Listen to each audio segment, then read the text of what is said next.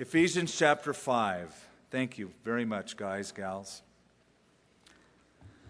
There was a man who drove his car into a ditch. It was an unfamiliar road, it was out in the middle of the country, no tow trucks, no gas stations. Well, there was a farmer nearby who had a strong horse by the name of Buster. And uh, the farmer and Buster came up to put a rope around the car's bumper and around Buster and to pull out this car out of the ditch. So the farmer did exactly that. Took his horse, put the rope around the car and the horse, and then he yelled out as if to summon the horse Pull, Nellie, pull. And of course, nothing happened. The horse didn't budge, Buster didn't move.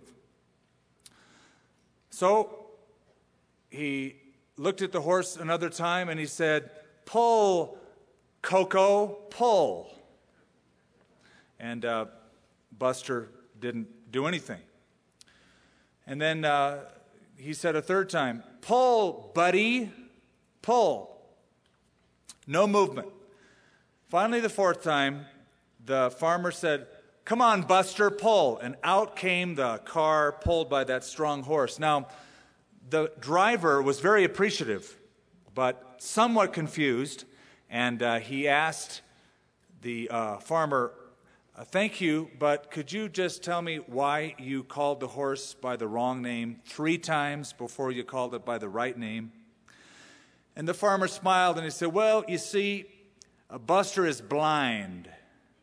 And if he thought he was doing all the pulling by himself, he wouldn't even try.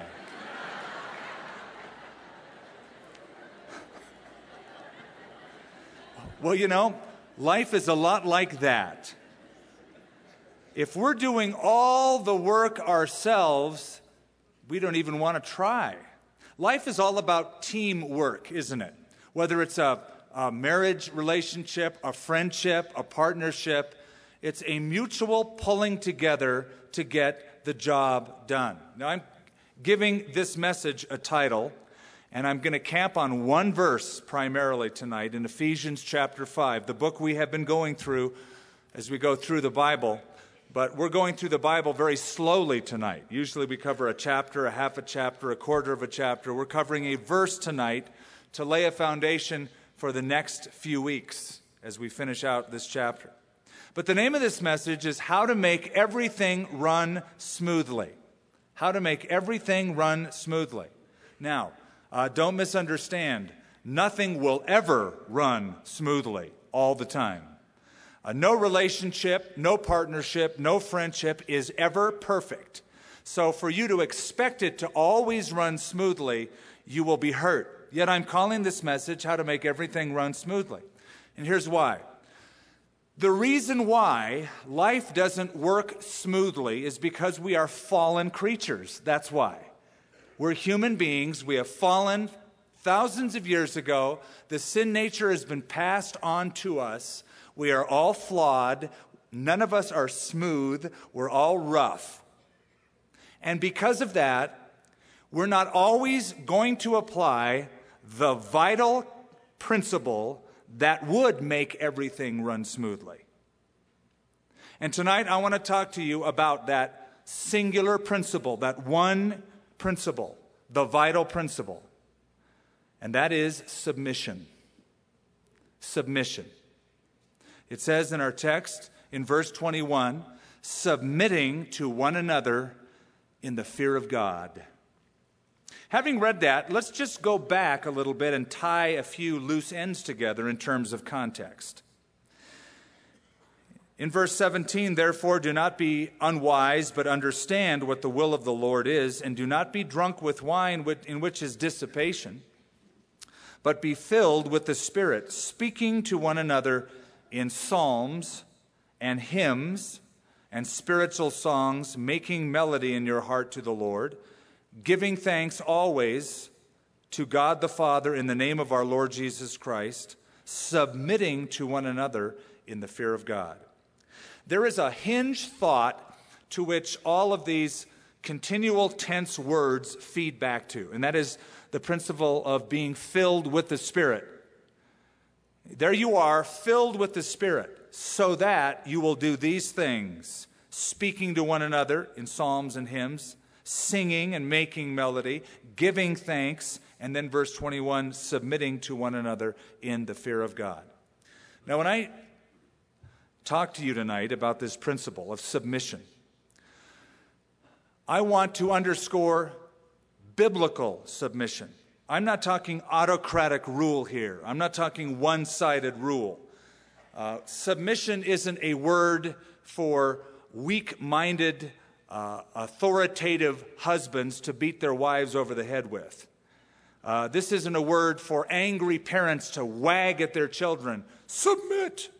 Uh, it, it's not just a word for um, self styled leaders or pastors to crush the spirits of their congregants with.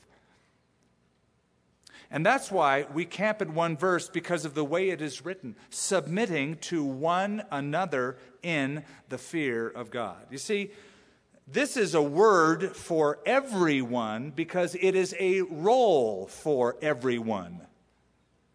Everyone at some level of life, at any walk of life, must enter into the role of submission. What does it mean? What does the word itself mean?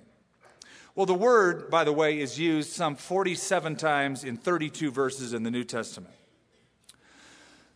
The word is hupotasso, and it comes from two words put together, as often happens in the Greek. Hupo, under, tasso, to rank, to arrange, to put in a file. And so it means to arrange or rank underneath someone. The idea is to serve. It was sometimes used in a military sense of ranking underneath a commanding officer. It means we get underneath each other. Submission is not a popular idea. If you want to raise the ire of people around you, talk about the need for them to submit to someone. And this isn't a generation in which submission is popular, it's not in vogue. Our uh, generation, the atmosphere we have produced is one of permissiveness and personal freedom. A Washington lawyer of all professions was interviewed about the law and her relationship to the law as a lawyer, as a person, the need to submit to authority. And she said, to two pollsters who were taking this information down. Quote to be perfectly honest some laws seem to apply to me and some i disregard. Some tenets of the church add up others are absurd or even insulting. I don't need the pope the press or some lowly cop to tell me how to live my life Maybe not surprising from a lawyer after all. But it is in contrast to the scriptural principle we just read, especially what it ties into. It's in direct contrast to being filled with the Spirit, because when you're filled with the Spirit, it makes you a humble, not a prideful person, submitting to one another.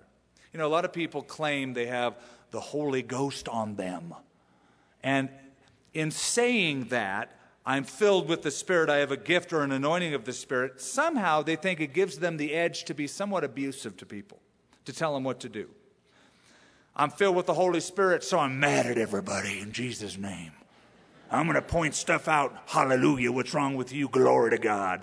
And, and, and they, they seem to have this new authority because they're a prophet prophesying under the Spirit of the living God. And often it's no more than just pure hogwash.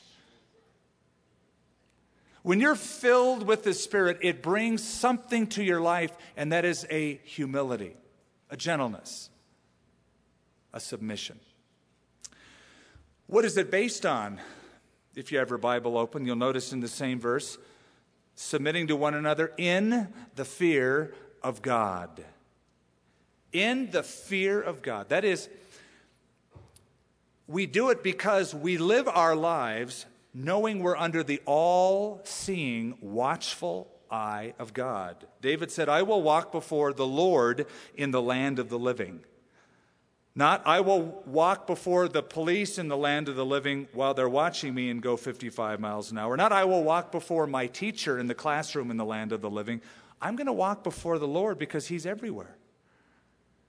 So it's in the fear of the Lord. Now, understand that fear of God doesn't mean uh, a dread as much as an awe, a reverential awe of God. And the only fear that I have is that somehow my life won't be pleasing to Him. It means I love him to the extent that my strong goal in life is to want to make him happy, please him, bring him joy, glorify him. And if there's any dread at all, it's because that my life wouldn't match up to that desire that I have, the fear of the Lord. In a home, the fear of the Lord means I want my whole family to fall in love with Jesus, serve Jesus.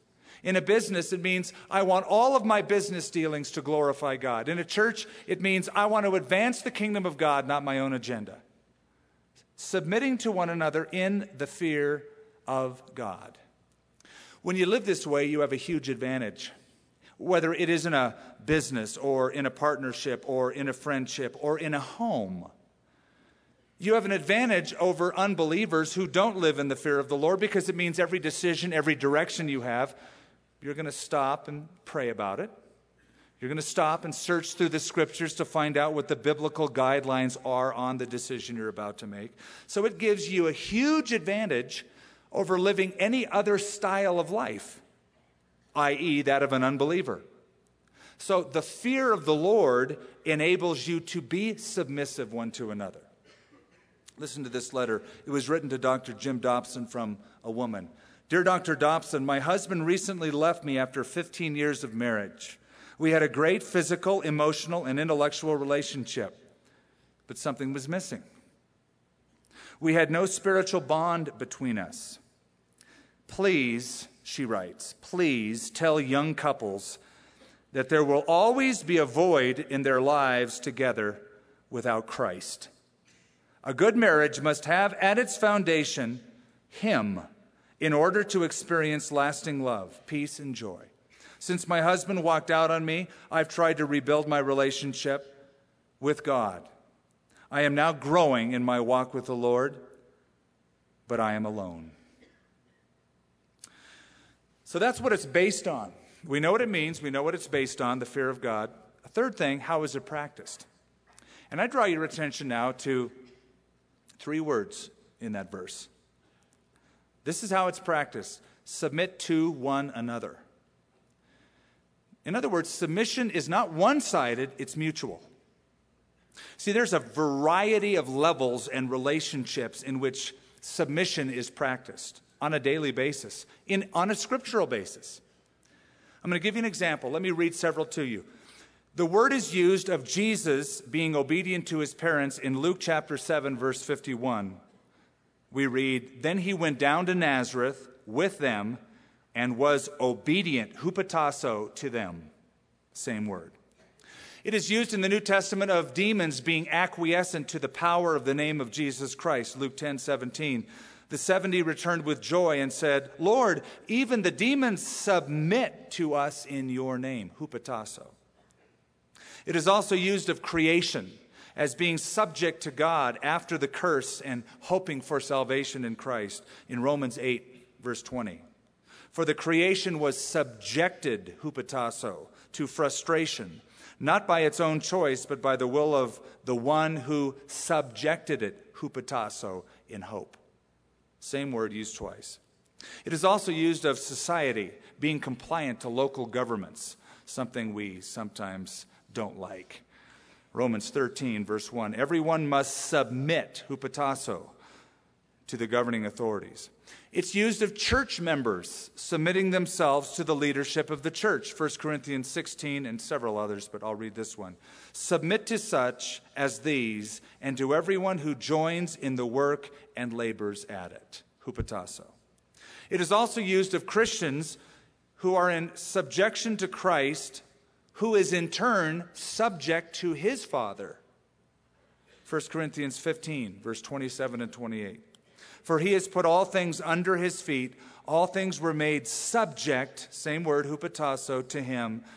Then the Son himself will also be subject, hupotasso, to him who put all things under him, that God may be all in all. So go back and notice once again submitting to one another.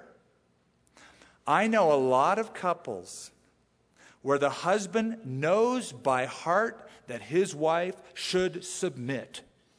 He knows her role very well, but he is ignorant of his role and his submission right here. And before we even get into verse 22, wives, submit to your own husbands, you have to tie that into verse 21, submitting to one another in the fear of God. This is what I want you to understand about verse 21 it is a transitional verse. It's a transitional verse, and I'll explain what I mean. Verse 21 states a principle, and that principle is then exemplified by several paragraphs that follow it. Here is the principle the principle of submission. It's as if Paul is saying, Now I'll take you into the microcosm of the family so you can see how submission is to work among all the members of the family. Now, having said that, look ahead at the 22nd verse. And what's the second word in the verse? Submit. Wives, submit. Do you know that that word submit is not in there in the original? It's not. It's implied because of the context tied to the principle. But the word submit is not in the original. So it should read, and I just looked it up in a Greek lexicon before I got out here. It should read this submitting to one another in the fear of God.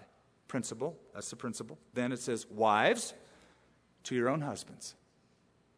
And then, husbands, love your wives. Uh, children, to your parents. Parents, to your children uh, employees or servants to your masters, and masters to your servants. Now, I can detect some men fidgeting about this idea just a tad. Skip, are you trying to tell me, the head of my home, that I am to submit to my wife? Uh huh. I am, in the sense of this context, not in the same way she submits to her husband, but I am telling you to submit to your wife because it says submitting to one another. And last time I checked, a wife is in the category of a one another, as is a husband. Well, what do you mean by that exactly? What I mean is what the scripture says in verse 25 that you are to love your wives as Christ loved the church and gave himself for her. Folks, I can't think of any greater act of submission than to die for someone, can you?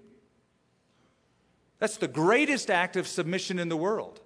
I love you so much, I will rank under you to bear your burdens to the extent that I'm willing to die for you, even as Christ died for the church. The ultimate act of submission was 2,000 years ago on a cross. And that lays the groundwork for husbands loving their wives as Christ loved the church.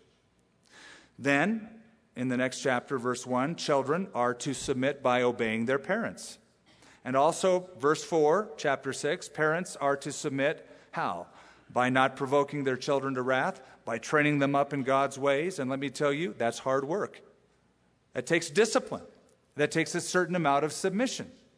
So, submission does not mean being a subservient doormat, it means being a servant hearted doer of the word loving enough to get underneath, rank underneath, in order to bear a burden.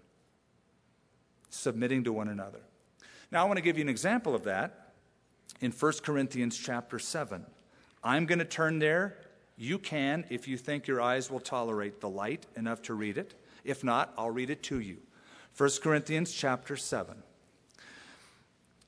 Now, concerning the things of which you wrote to me, it is good for a man not to touch a woman. Nevertheless, because of sexual immorality, let each man have his own wife, and let each woman have her own husband. Now, verse 3 assumes marriage at this point, that the wife has a husband and the husband has a wife. Let the husband render to his wife the affection due her, and likewise also the wife to her husband. The wife does not have authority over her own body, but the husband does. And likewise, the husband does not have authority over his own body, but the wife does. You see, in those verses, there is mutuality. Both partners are to submit to one another in order to fulfill one another. There's a mutuality in the relationship. Now, the mutual submission does not negate either role that of the head of the home, the husband, and that of the wife. It doesn't negate the role, but there is a mutual submission. Uh, another text is 1 Corinthians chapter 11, and I'm going to read it, you could turn there if you'd like. In verse 2, now I praise you, brethren, that you remember me in all things and keep the traditions just as I delivered them to you. But I want you to know that the head of every man is Christ the head of woman is man, and the head of Christ is God. In that verse, we have a few examples of submission in roles. It says the head of Christ is God. Now, does that mean that God the Father is superior to God the Son, Jesus Christ? No, it doesn't. Oh, but you might be thinking, now, wait a minute. Didn't I read Jesus one time said, The Father is greater than I? He did say that, and it was correct. He was speaking, speaking in terms of role and function, not essence, not person. Uh, for example, I would stand before you tonight and say, The President of the United States is greater than any of us. He's not better than any of us. The, the governor of the state of California, Arnold Schwarzenegger, is greater by virtue of his office, elected office, than any of us. It doesn't mean he's better than any of us, it means he's greater than all of us. So, how is the Father the head of Jesus Christ in essence, in nature? No, only in function and in role. The Son submits to the Father the Son responded to the Father's wish for the salvation of the world and coming to this earth to die for our sins. So the issue is not superiority, the issue is functionality. In any relationship, there must be a function of roles, and in this case, the Son submits to the Father. That's needed in government, it's needed in partnership in a business, it's needed in a marriage.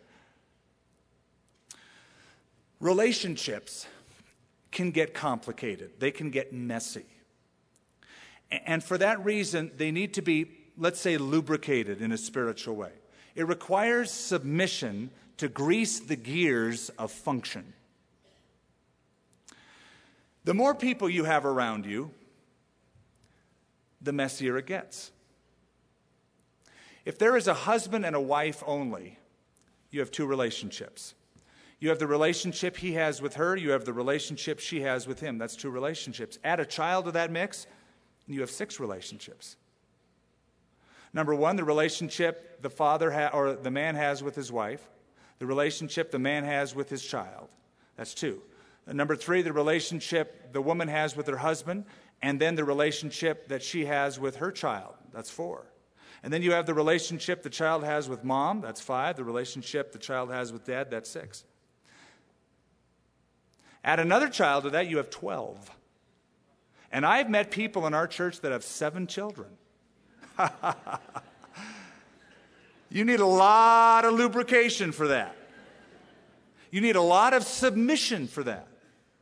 It's a lifelong learning process of submitting to one another to get all those gears meshing properly. I want to ask you something tonight. How do your relationships sound? Smooth? or kung, clink, kung. What are they like?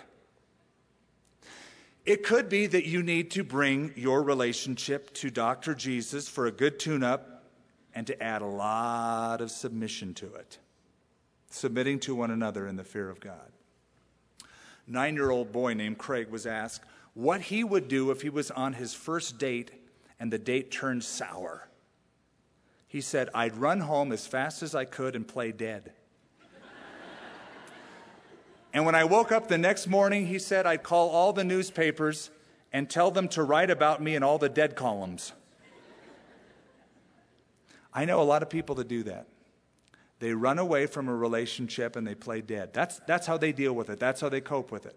They disengage, they run away. Husbands run away from wives, wives run away from a marriage relationship, kids who run away from their parents, people who run away from the church and go to another church, people who run away from God. That's not how you solve problems. You solve them by submitting to one another in the fear of God. Now, all of that lays a groundwork for the rest of this chapter in dealing with all of these other relationships. So, when we get into it, we'll be able to keep that in the back of our minds. But tonight, we're dealing with another form of submission. That's what communion is all about. No greater demonstration of submission than the cross of Jesus Christ. God the Son left the glories and the magnitude of heaven to come and walk this earth and die the death of the cross. He emptied himself. Listen to these words speaking of submission, the words of Paul the Apostle in describing the most humble act of submission in human history. He said, Let this mind be in you and me, which was also in Christ Jesus, who, being in the form of God, did not consider it robbery to be equal with God, same essence, same nature, but made himself of no reputation, and you know, ekenosin, to pour out to the very last drop. Taking the form of a bondservant, coming in the likeness of men, and being found in appearance as a man, he humbled himself and became obedient to the point of death, even the death on the cross. Of all of the aspects of Jesus' life, this is the most important, undoubtedly. The virgin birth was magnificent miraculous, glorious, unheard of, unprecedented. The miracles of Jesus Christ while on earth, amazing, incredible, never duplicated. But the focal point of all redemptive history was upon the act of submission that became his death on the cross. It's easy to see that from reading the Gospels. If you read all four Gospels, you'll discover something amazing. Four chapters, four chapters in Matthew, Mark, Luke, and John, four chapters only, discuss the first 30 years of Jesus' life. 85 chapters speak about the last three and a half years of Jesus' life. What do you think the focus is on? The first 30 or the last three and a half? Last three and a half. Of those 85 chapters that discuss the last three and a half years of Jesus' life, 29 chapters focus on the final week. And of those 29 chapters that focus on the final week, 13 are focused on the last day of his life. Altogether, all four Gospels, 579 verses, are focused upon the final day of Jesus' life. Because all Old Testament history, all pre New Testament history anticipates the death, all post New Testament history looks back on the death of Jesus Christ. That's what we're doing tonight. That's why Jesus said, Do this often in remembrance of me. Even more than celebrating his birth, which we do every year, even though we don't know when that happened.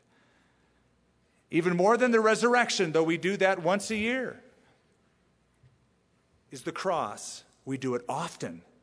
And he didn't say how often. Some do it once a month, some do it once a week, some do it every day.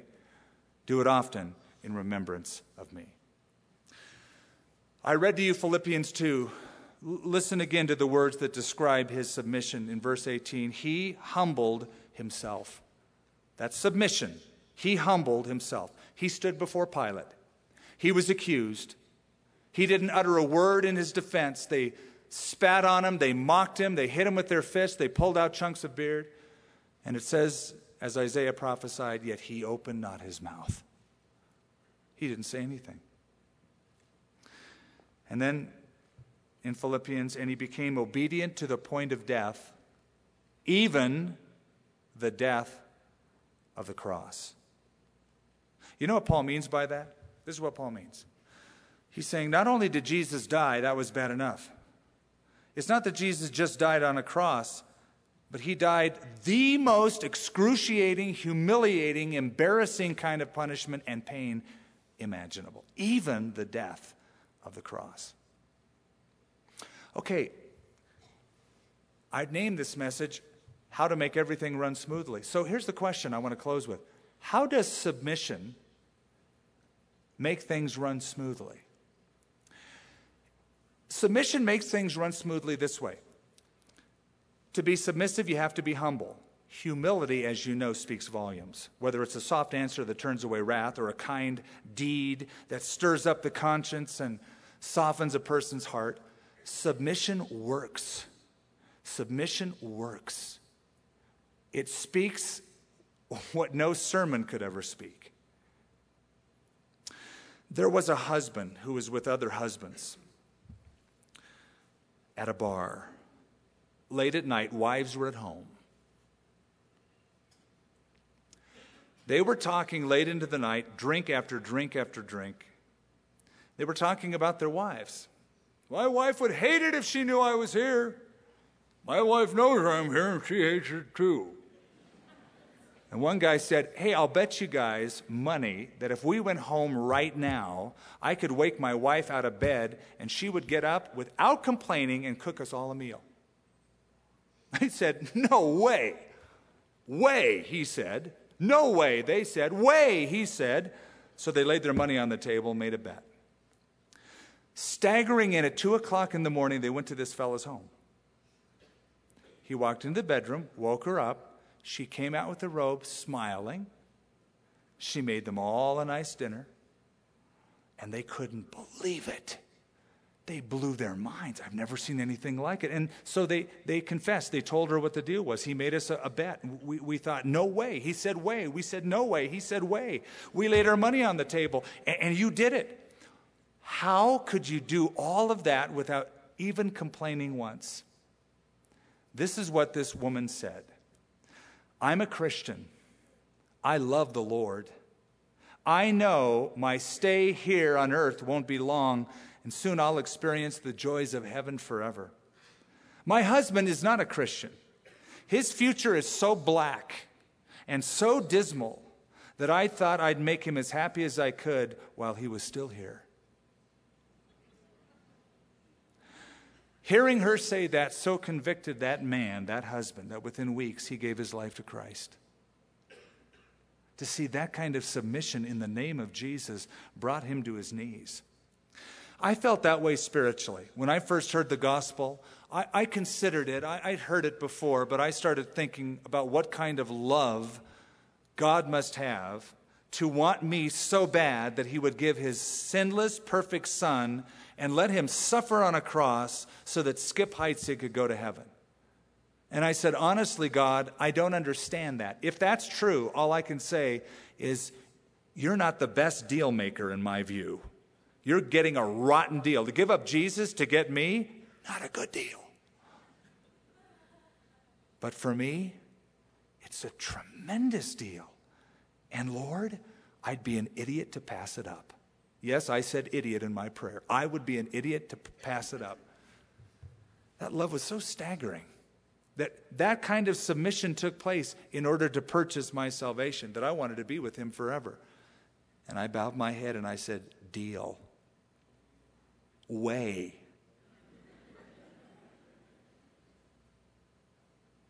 And so we celebrate the greatest act of submission which leaves us with the inevitable conclusion if God the Son could submit to that to get us, how can we not submit to one another in the fear of God? Wives to husbands, husbands to wives, parents to children, children to parents, employees to employers, and vice versa. It's that kind of oil that will make anything run smoothly. Heavenly Father, we pray, we pause. We think about what all this means to us personally. We're thinking back 2,000 years to a,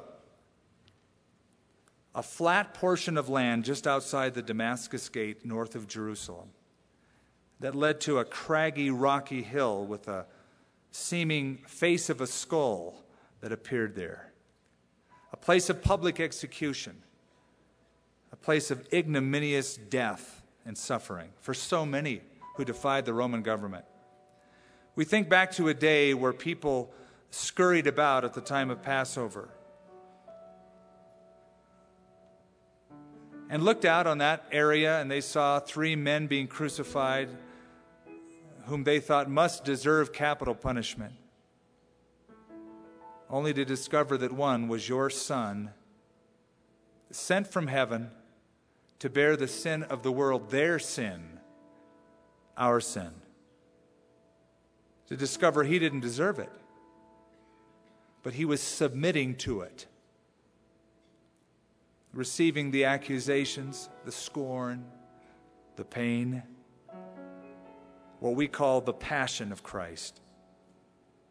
And we discover that in that passion, he had a passion for souls, and one of them was mine, our souls.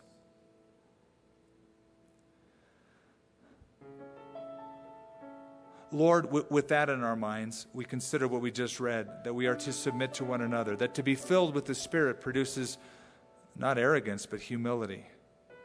And that will reflect itself in singing psalms, making melody in our hearts, giving thanks, and submitting to one another.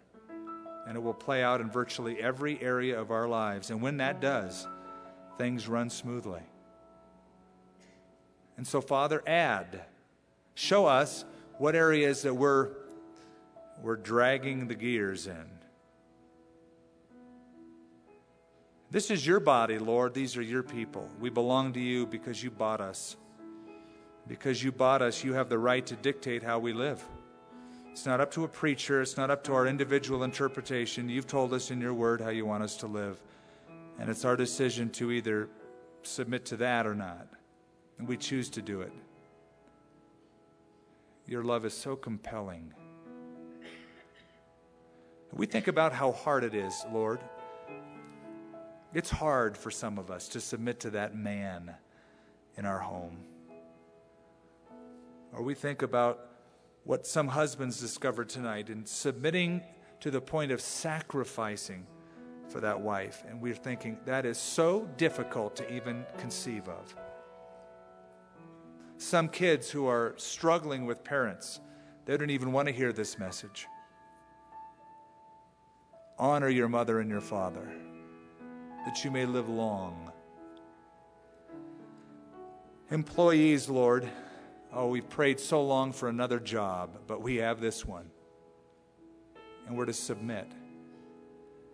And there are employers tonight, Lord, that need to learn how to submit graciously in showing love and being fair and being gracious to employees. All of that because you submitted ultimately to what we're about to partake of, to the point of shedding your blood and the pain in your body. Thank you, Lord. We reflect upon these thoughts and make our commitment to you in our hearts just now. Some of us, Lord, a commitment to Christ for the first time, maybe. Maybe up to this point it's been pure ritual, solid religion, no relationship. We want that to change. We personally ask you to come in, take control. Give us the same great deal our life in exchange for the life of your Son, our unrighteous, sinful life in exchange for the pure, righteous, holy life of the Son of God. And Lord, we who have known you confess our sins, asking you to forgive us of our sins and cleanse us from all unrighteousness. May these thoughts for the next few moments flood our hearts, producing humility, gratefulness, thankfulness, submission. In Jesus' name, amen. I'm going to pass.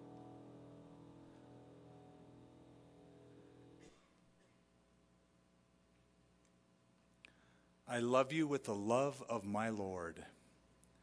It's a song that we have sung before, and no, I'm not going to have you sing it now but it is something I want to say to you. I do love you with the love of the Lord. To be in a family setting like this, a, a place where the church gathers to express such deep love for Jesus.